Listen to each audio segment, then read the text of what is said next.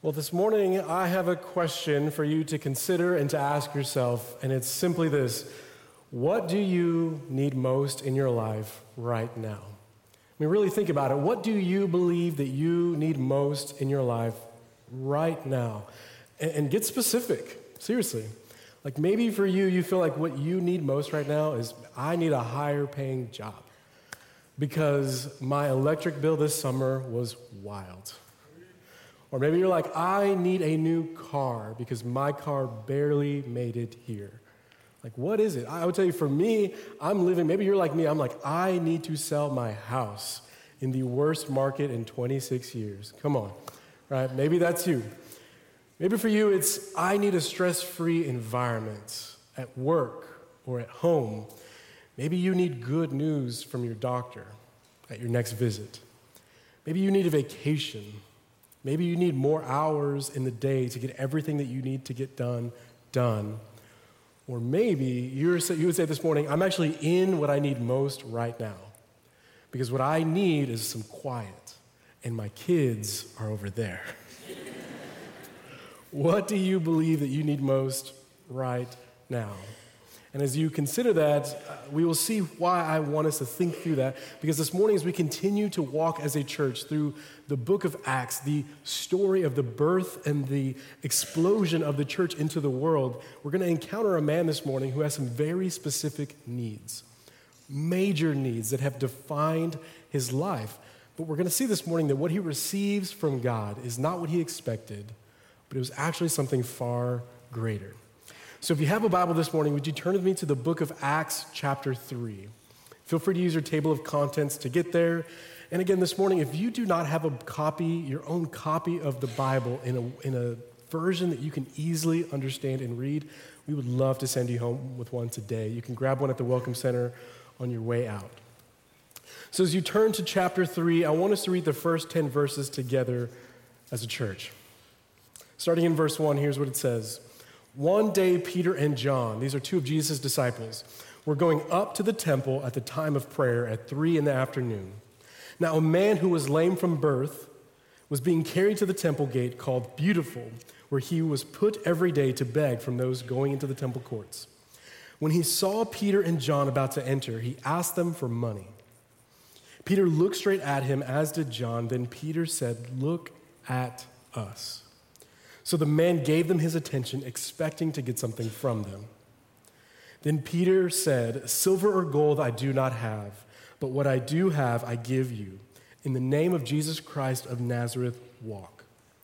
Taking him by the right hand, he helped him up, and instantly the man's feet and ankles became strong. He jumped to his feet and began to walk, and then he went with them into the temple courts, walking and jumping and praising God. When all the people saw him walking and praising God, they recognized him as the same man who used to sit begging at the temple gate called Beautiful, and they were filled with wonder and amazement at all that had happened to him. Now, this is an incredible story and encounter that we see here in the book of Acts. And I believe this morning that we, you and I, as a church, can learn just as much from this man's experience as we can from what Peter and John do and how they respond.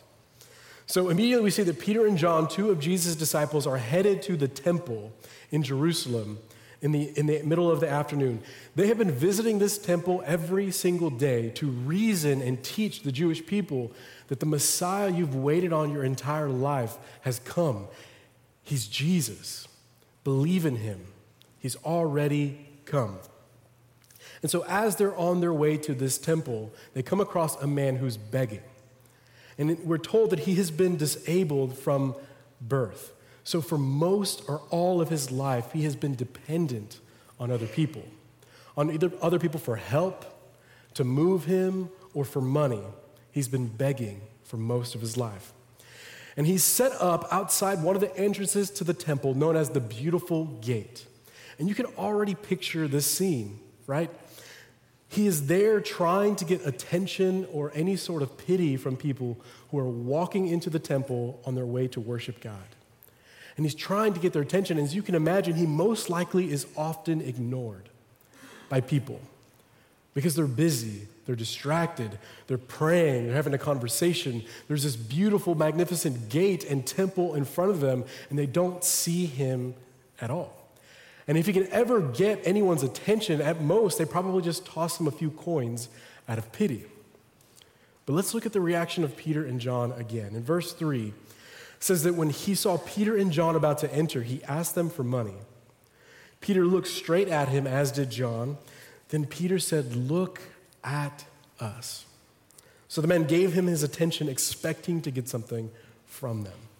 Now, I love this. I love this encounter because Peter and John have a very important mission. They are literally on their way to tell people about what Jesus has done for the first time. This is brand new information to the world, so they are busy. There are things they must do. It's important. And yet, on their way, they don't ignore this man. They see him enough that it says that they stop and they, they call out to him and say, Hey, look at us. I want to look you in the eyes. I want to see you in this moment. And he's not ignored. This man who's been ignored by so many people who are on their way to worship God, Peter and John stop. They say, Hey, we see you. And before we move on to what happens next, I think there's so much we can learn from their response to him. And I think it really leads us to ask ourselves this really important question this morning. And it's this Do you see the people around you? Do you see the people around you?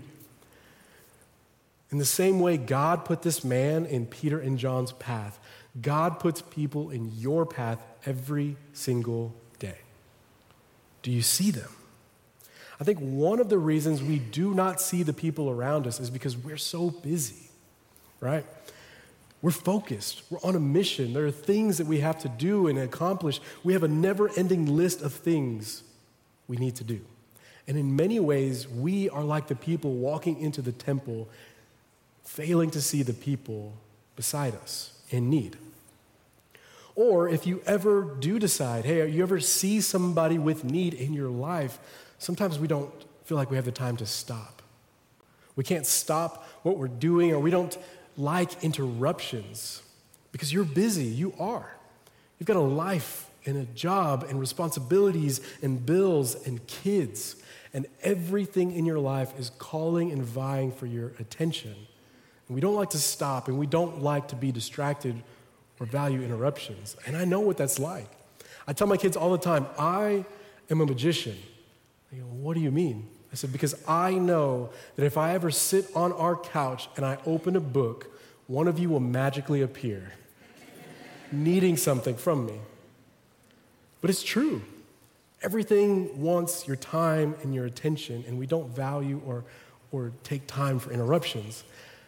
But I believe that Jesus was the perfect example of someone who saw people and welcomed interruptions. I mean, can you imagine how many people wanted Jesus' attention? He was performing miracles, he was healing people, he was an incredible teacher. He was the Messiah himself walking the earth. Everyone wanted his time and his attention, yet he always saw people who were right in front of him. In the Gospels, the accounts of Jesus' life, we're told that there's a moment where Jesus is teaching in a home and it's packed to the brim full of people. And as he's teaching them, it says that a group of people rip a hole in the roof and they lower a paralyzed man down in front of him. I mean, on first glance, it's kind of rude, right? I mean, you can imagine how you or I would have responded like, hey, like I'm doing something here. Can't you see what's taking place? I'm busy, I'm doing something important. But we see Jesus' response as he looks at this man lowered in front of him and he simply says, Son, your sins are forgiven. Take up your mat and walk. He wasn't upset, he wasn't frustrated. He said, Hey, I see you in your need. All throughout Jesus' life, there are children who want to come be near him. And the disciples, so many times, they're like bouncers. They're, they're keeping the kids away because they're saying, You're children your children. This is the most important man who's ever lived. Like, he doesn't have time for you. You know how many people want his time and attention right now? And so they keep them away, but Jesus tells them, hey, let the kids come to me. I see them. They're not an interruption, They have my time.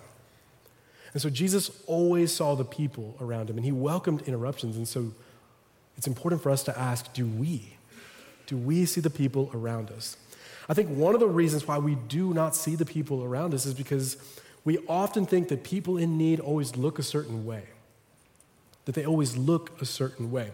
There are many people in our community and in this community with physical needs, many like the man we just read about, or who are in physical poverty and need help.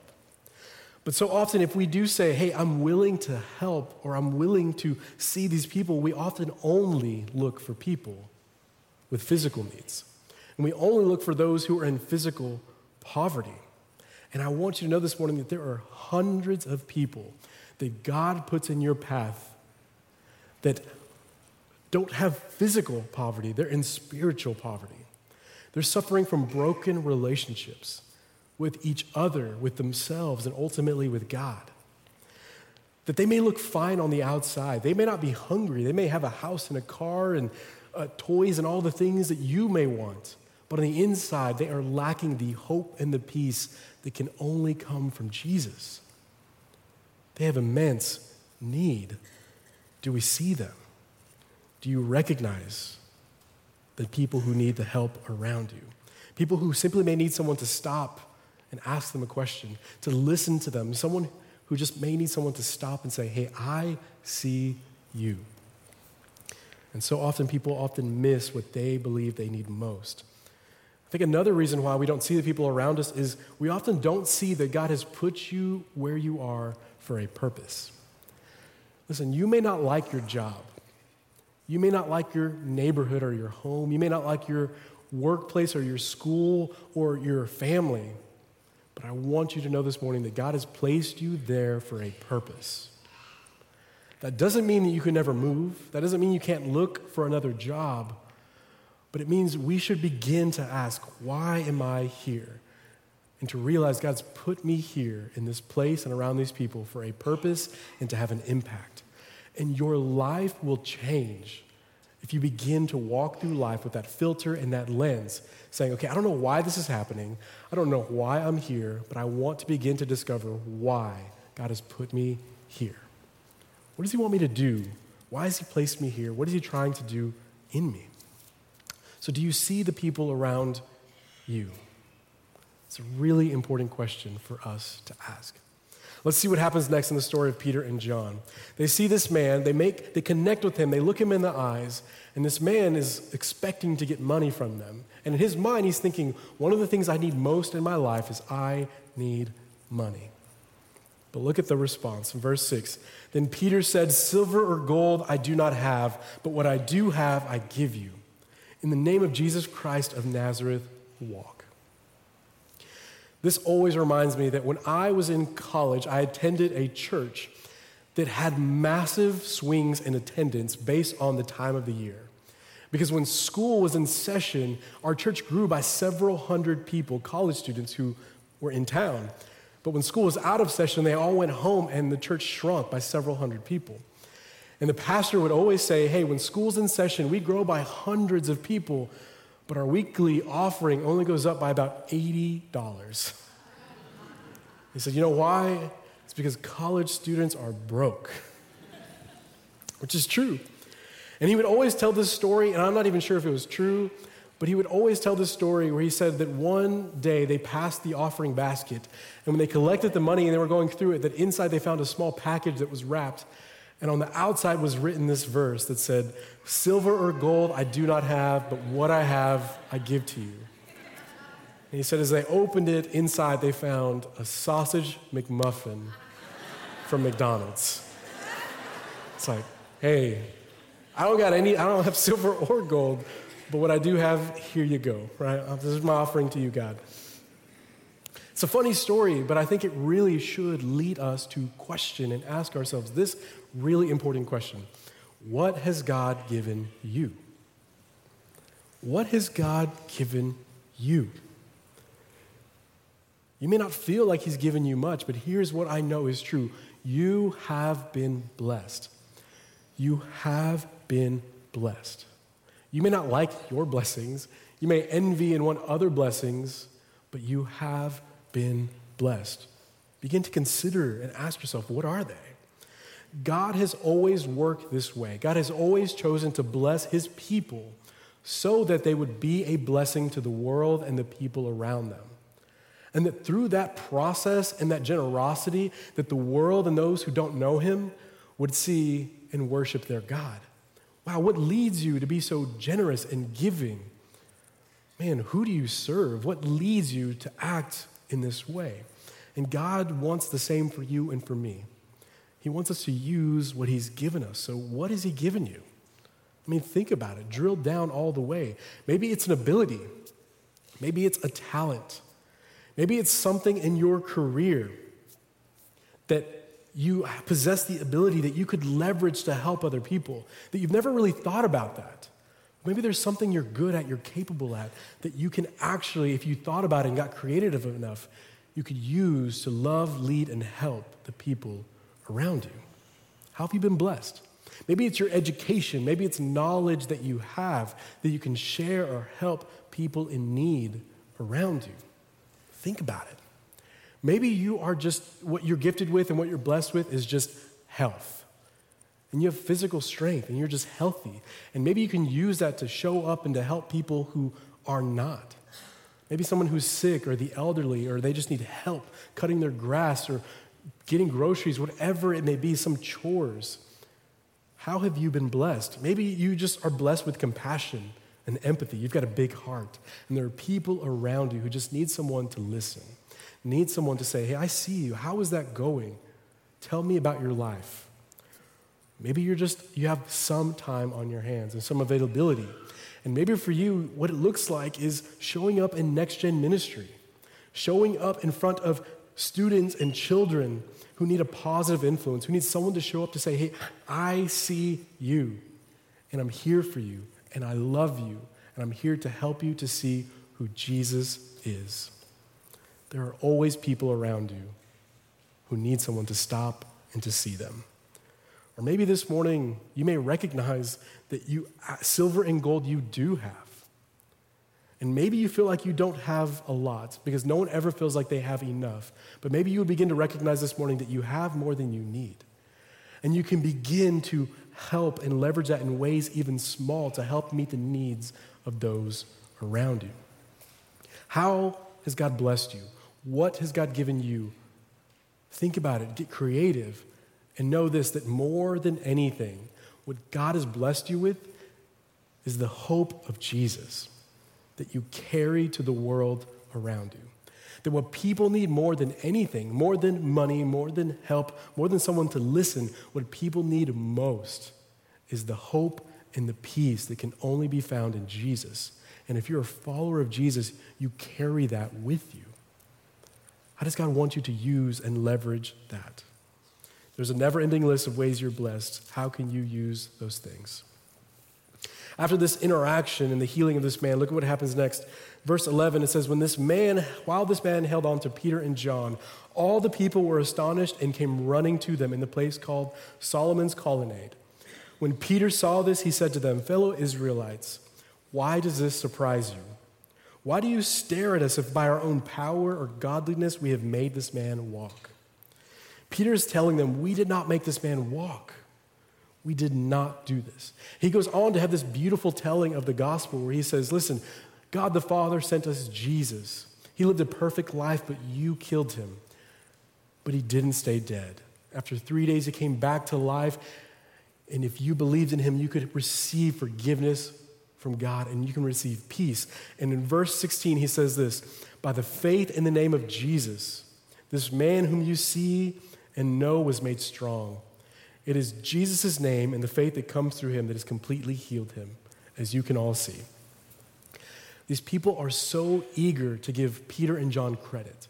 They see this man they've seen for so many years suddenly healed, hanging on to Peter and John, and they come and they say, That's incredible. How did you do this? What did you do? And yet, Peter and John are so quick to divert the praise back to God.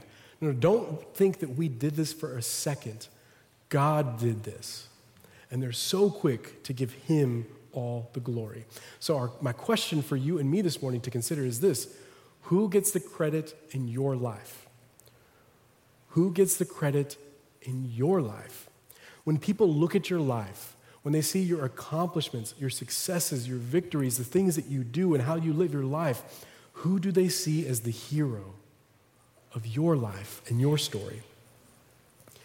I was recently reading about a group of American pastors in the 1880s who took a trip to London because they wanted to go learn and hear some of the great English preachers of the day.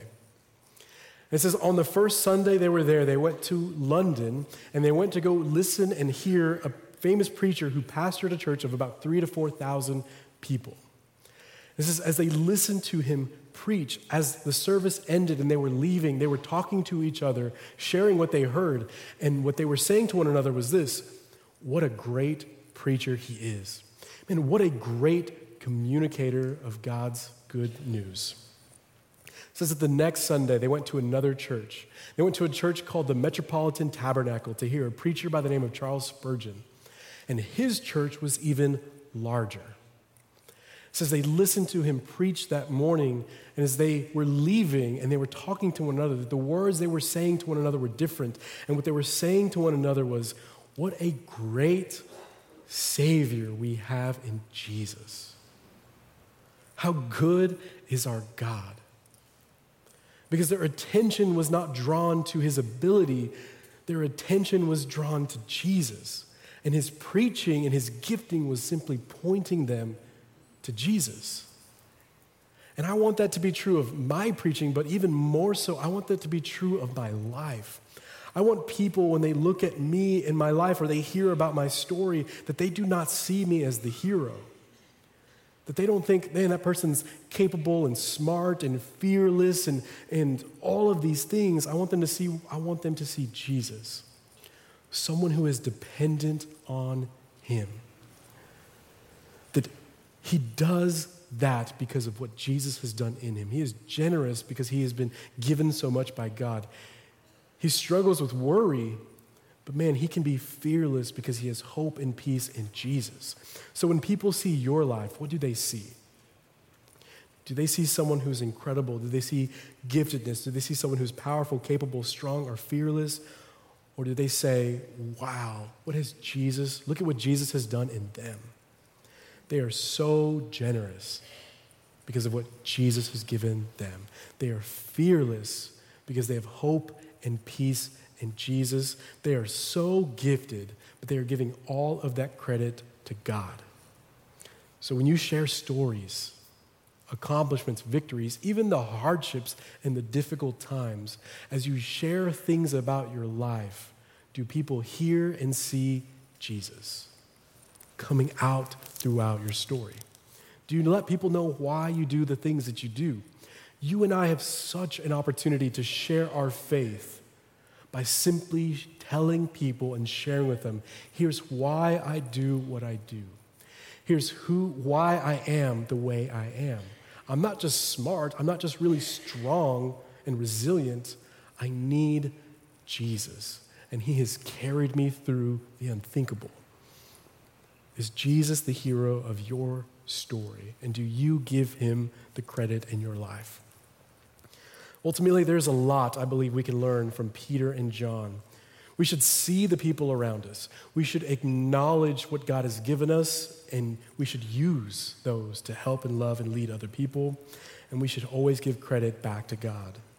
But I also believe that we can learn from the experience of this man we read about this morning. He has some real needs that have shaped his life, but I believe that we often miss what we need most. And I want us to go back to the question this morning What do you need most in your life right now? What do you believe that you need most in your life right now? And I just simply want you to begin to question do you really need that thing? Do you really need that new job? Do you really need that promotion? Do you need that new car? Do you need that new thing? Listen, you might. You might need it. But what I know for sure is that what God wants for you is something greater. That what God wants for you to experience is contentment. It's different, it's deeper, it's greater. This last week in our Rooted study, I came across this funny saying, and maybe you read it too if you're going through Rooted with us. It simply posed this question and said, Who is happier, the man with five kids or the man with $5 million? And it said that the man with five kids is happier because he doesn't want any more.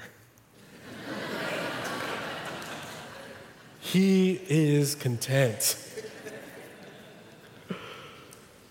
As funny as that is, I really do believe that as you begin to wonder, what do I need most in my life right now? Maybe what God wants for you is contentment. That doesn't mean you shouldn't move or look for a new job, but in the midst of all of those things, maybe God wants you to trust Him and experience something deeper like contentment. Maybe if you really thought and you prayed about it, you would begin to recognize that what you need most in life right now is peace and joy that isn't dependent on your circumstances. That you would experience freedom from worry and anxiety, not because the thing you're hoping goes your way happens, but in spite of it.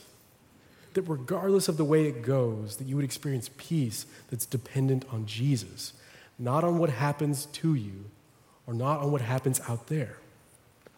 Maybe the thing that you need and you feel like, I need this to happen and hurry up already, but in the midst of it, what God wants you to experience is patience. I am living this out right now. We're in the midst of trying to move to Northwest Houston to start a new church, and a major domino that needs to fall is my house needs to sell. I'm like, okay, God, what's happening here? But in the midst of it, it's a very real need, but I'm beginning to recognize, man, what God really wants for me, what I need most is not for the market to go my way. What I need most is to trust God that the God who has brought me here to this point is taking care of me, and He will continue to. Man, He can do whatever He wants, but what God really wants is to do something in me. And He wants me to experience peace and patience and trust. And maybe for you, that's what God wants for you today to experience trust, maybe forgiveness, maybe real community and connection with other people, or maybe to simply be dependent on Him. Or maybe this morning you would recognize I've got lots of needs, but I'm beginning to recognize that what I need most is a relationship with Jesus. As I talk about peace and hope and contentment, that those are things that you've never really experienced. They can only come from a relationship with Jesus. And maybe this morning you would recognize I do not have that. Because listen, you can get money, it can show up in your bank account. You can get that job, you can pay those bills, you can get that opportunity or get that good diagnosis from the doctor. But at the end of the day, all of those things are temporary. They're temporary. And nothing will ever compare to the life changing peace and hope that can only come from knowing Jesus. And if you do not know him, I want you to begin to reach out to God this morning as you recognize that. In a few moments, I want to give you some time to acknowledge what you're feeling and to pray to God. To say, to say to him, Jesus, I need you. I need you more than all of these things. What I need most is I need peace, I need hope, I need forgiveness, and I need you to come into my life and to change me to grant me peace that's not dependent on what happens around me or happens to me. And so here's what I want to do for these next few moments. I just want to give everyone in the room some time to pray and to pray for yourself. If you do not know Jesus, would you use this time to invite him, to acknowledge what you're feeling? And if you do know Jesus, I want you to spend these next few moments of prayer by bringing this question to God What do you need most in your life right now? And so, for these next few moments, take it to Him, ask Him, let Him show you what it is that you really need. It might be multiple things. And ask God, why are you doing this? What are you trying to teach me? And what are you trying to do in me? So, for these next few moments, just take them and take these things to our Father.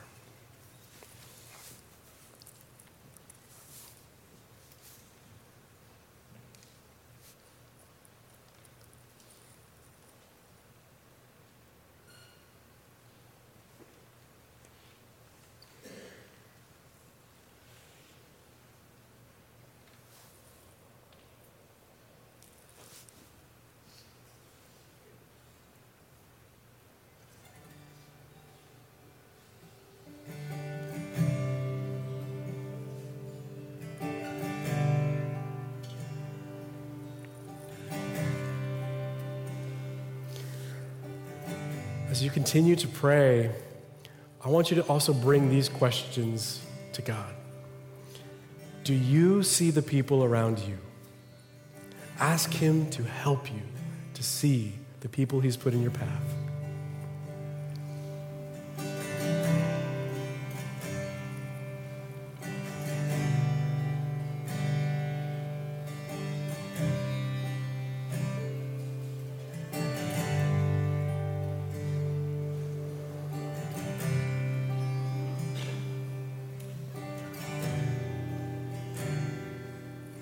Next, I want you to pray through this question What has God given you? Ask Him to show you, to show you how you can use and leverage what He has given you.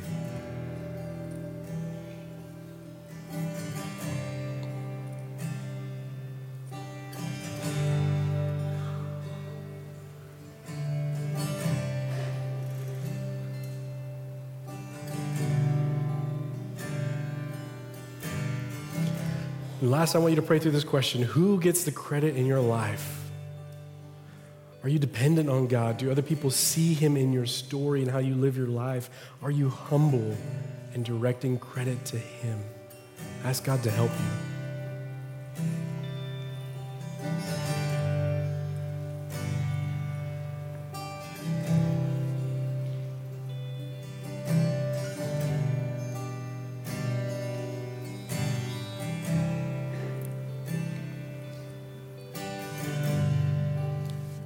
Father, I thank you that you see us. God, as we are so busy and we fail to see people around us, God, I'm thankful that you see us. You know our needs, you know what we're experiencing, you know the worries on our heart. Father, help us to trust you. And God, when we begin to bring our worries to you and say, God, what are you doing in my life? What do you really want me to understand and to see? What do I really need most? God, help us to be people dependent on you, people who use our gifts to help those around us, and God, people who always give you the credit for what you've done in our lives. Father, we love you. We pray this all in Jesus' name.